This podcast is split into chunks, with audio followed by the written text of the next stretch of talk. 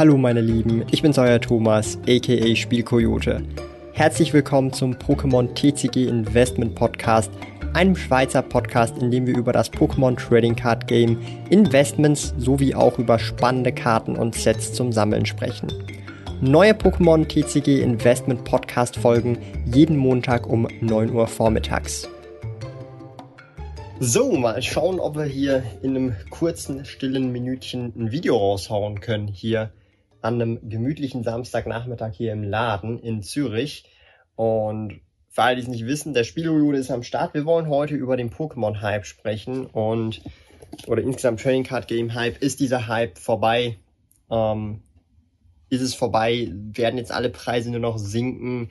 Und das Ding ist einfach, das finde ich immer sehr spannend ähm, man verliert immer so ein bisschen die Perspektive, wie sich die Preise von bestimmten Produkten entwickelt haben, ob neu oder alt. Und das Ding ist einfach, wenn wir Produkte haben, die innerhalb von drei Monaten, zwei Monaten sich verzehnfachen, von 10 Euro auf 100 Euro gehen und dann innerhalb von zwei Monaten von 100 Euro auf 40 Euro gehen, ist es natürlich auf jeden Fall erstmal, boah, shit, ja, wenn ich bei 100 Euro eingestiegen bin und dann ist das Ganze auf 40 Euro runter, 60% Verlust. Meine Güte, was ist da denn bitte los? Aber es wird auch nicht schlussendlich äh, konkret und faktisch betrachtet. Moment mal, das Ding war vor sechs Monaten bei 10 Euro und wir sind jetzt immer noch bei 40 Euro. Das ist immer noch eine Vervierfachung vom Wert am aktuellen Markt und man merkt, okay, die Preise pendeln sich so langsam ein extrem stark sinken, tun diese Sachen dann nicht mehr, die, die bereits schon 60, vielleicht auch 70 oder 50 Prozent gesunken sind. Und das ist der große Punkt. Und der Pokémon-Markt, der Trading Card Game-Markt, auch der Aktienmarkt und auch andere Liebhabermärkte oder auch insgesamt Kapitalmärkte haben sich schon immer so bewegt, ja. Das bedeutet, sie haben mehr oder weniger immer diese wellenförmige Bewegung, die aber dennoch langfristig gesehen trotzdem eine bestimmte Richtung kennt und die ist eben langsam gegen oben. Und jetzt glaube ich, ähm, nee, doch nicht. Ich dachte, jetzt kommen gerade Kunden rein, dann hätte ich direkt mal das Video stoppen müssen. Aber hey, nutzen wir nochmal diese freie Minute, um einfach zu erklären, ähm, dass das völlig normal ist. Es ist völlig gesund. Ähm, es wäre ungesund, wenn der Markt nur parabolisch nach oben geht, ja.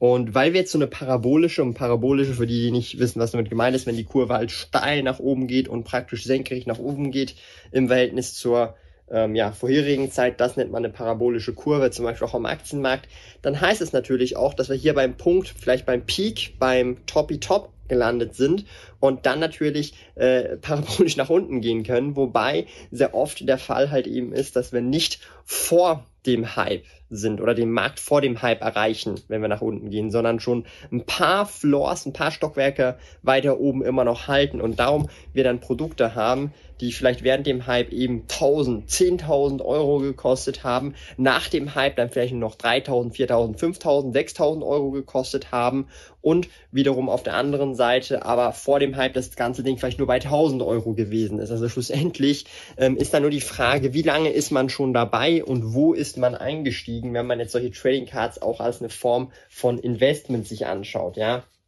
Und das ist eben der große, große, große, große und sehr, sehr wichtige äh, Punkt, den ich einfach euch nochmal ans Herz legen möchte, ja, ähm, dass man es einfach verstehen muss, ja. Hat man jetzt hier so eine Yu-Gi-Oh!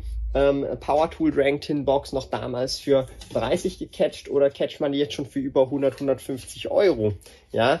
Oder hat man noch äh, bestimmte Celebi und Bisa Tin Boxen für 30, 25 gecatcht oder catcht man die jetzt erst für 60, 70 oder so. Ja? Und das ist halt eben der große, große Punkt, ähm, den man einfach verstehen muss. Und wenn man lange dabei ist, und das ist ein sehr, sehr wichtiger Punkt, ähm, wird man auch verstehen, wie solche Märkte funktionieren. Das war 2016 auch nicht anders.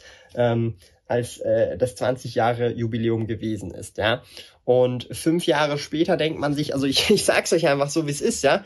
Ähm, Generations war relativ lange schrottiges Set im Sinne von äh, vom, vom Preis her. Es ist überhaupt kein schrottiges Set. Ich finde Generations sehr gut. Aber rein vom Preis her würde jetzt ein Investor gesagt haben, noch vor ein, zwei Jahren, ja, ist jetzt nicht so der Burner.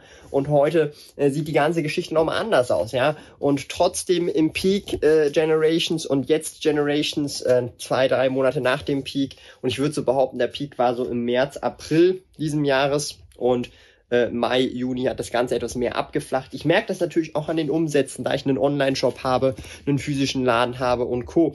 Aber wenn hier irgendwelche Leute meinen, ja, der Hype ist tot und niemand interessiert sich mehr für Pokémon-Karten, denke ich mir halt auch so, äh, ja, äh, ich glaube weniger, ja. Das sind natürlich dann auch vor allem die Leute, die direkt am Kunden sind, direkt am Markt sind, wissen, haben einen eigenen Online-Shop, sehen die Verkaufszahlen und so weiter. Nein, so ist es meistens nicht. Meistens sind viele dieser Leute, die irgendwelche Meinungen haben, die meistens doch nicht wirklich fundiert sind, nicht auf Erfahrungen basieren und vor allem nicht auf irgendwelchen ähm, faktischen oder äh, faktischen Fakten basieren, wie Verkaufszahlen und Co. Darum kann ich hier euch an dieser Stelle einfach sagen, wenn ihr Spaß am Hobby habt, Pokémon-Karten, Yu-Gi-Oh-Karten, Trading Card Games und Co., dann bleibt ihr ja sowieso dabei. Und ich kann euch einfach nur sagen, und wie das jetzt auch über die letzten zehn Jahre für mich als Händler gewesen ist und über die letzten 20 Jahre als Sammler gewesen ist. Pokémon wurde so oft tot gesagt, Pokémon wurde so der Hype, so einen krassen Hype kann es nie mehr geben und wo stehen wir 2020, 2021 und ich weiß gar nicht, wo wir 2025, 2026 stehen werden. Aber ich kann euch sagen, so wie die Pokémon Company agiert und so wie Pokémon das Franchise weiter wächst mit Filmen, mit Videospielen und ganz vielen anderen Dingen, kann ich euch einfach nur versprechen, dass Pokémon mit hoher Wahrscheinlichkeit noch eine sehr, sehr sehr, sehr, sehr, sehr, sehr, sehr, sehr rosige Zukunft vor sich haben wird. Und alle, die sich jetzt in die Hosen machen und die Eier voll haben, ich kann euch nur an dieser Stelle ähm, äh, äh sagen, chillax, relaxt ein bisschen, agiert nicht panikartig, vor allem wenn ihr vielleicht Pokémon auch noch zu einem gewissen Grad oder Trading Cards als Investment seht, sondern versucht das Ganze einfach mal rational zu betrachten. Ja. Die Leute, die sich vielleicht mit dem Aktienmarkt beschäftigen, haben da vielleicht auch weniger Mühe mit, die schon länger an der Börse tätig sind. Das sind ähnliche Prinzipien, ähnliche Verhaltensweisen. Und tut jetzt bitte nicht den Superhero-Move und ähm, wie soll ich sagen, äh, macht euch nicht viele Chancen kaputt, denn wir haben wirklich viele Chancen. Ja. Ich sage jetzt nur einfach mal ein Beispiel. Battle Styles. Battle Styles ist nicht unbedingt das allerbeliebteste Set, aber Battle Styles bewegt sich in Preisregionen, wo ich mir manchmal denke, ja, das sind gute Einstiegsmöglichkeiten oder Einstiegspunkte. ja. Pokémon XY Evolution. Lieben Dank fürs Zuhören.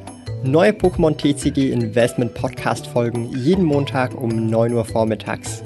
Trete außerdem dem exklusiven Spielrudel Patreon bei patreon.com slash Spielkoyote und lerne von jemandem, der bereits seit 20 Jahren im Hobby ist, seit mehr als 10 Jahren mit Trading Card Games handelt und den größten Schweizer Online-Shop für TCGs führt.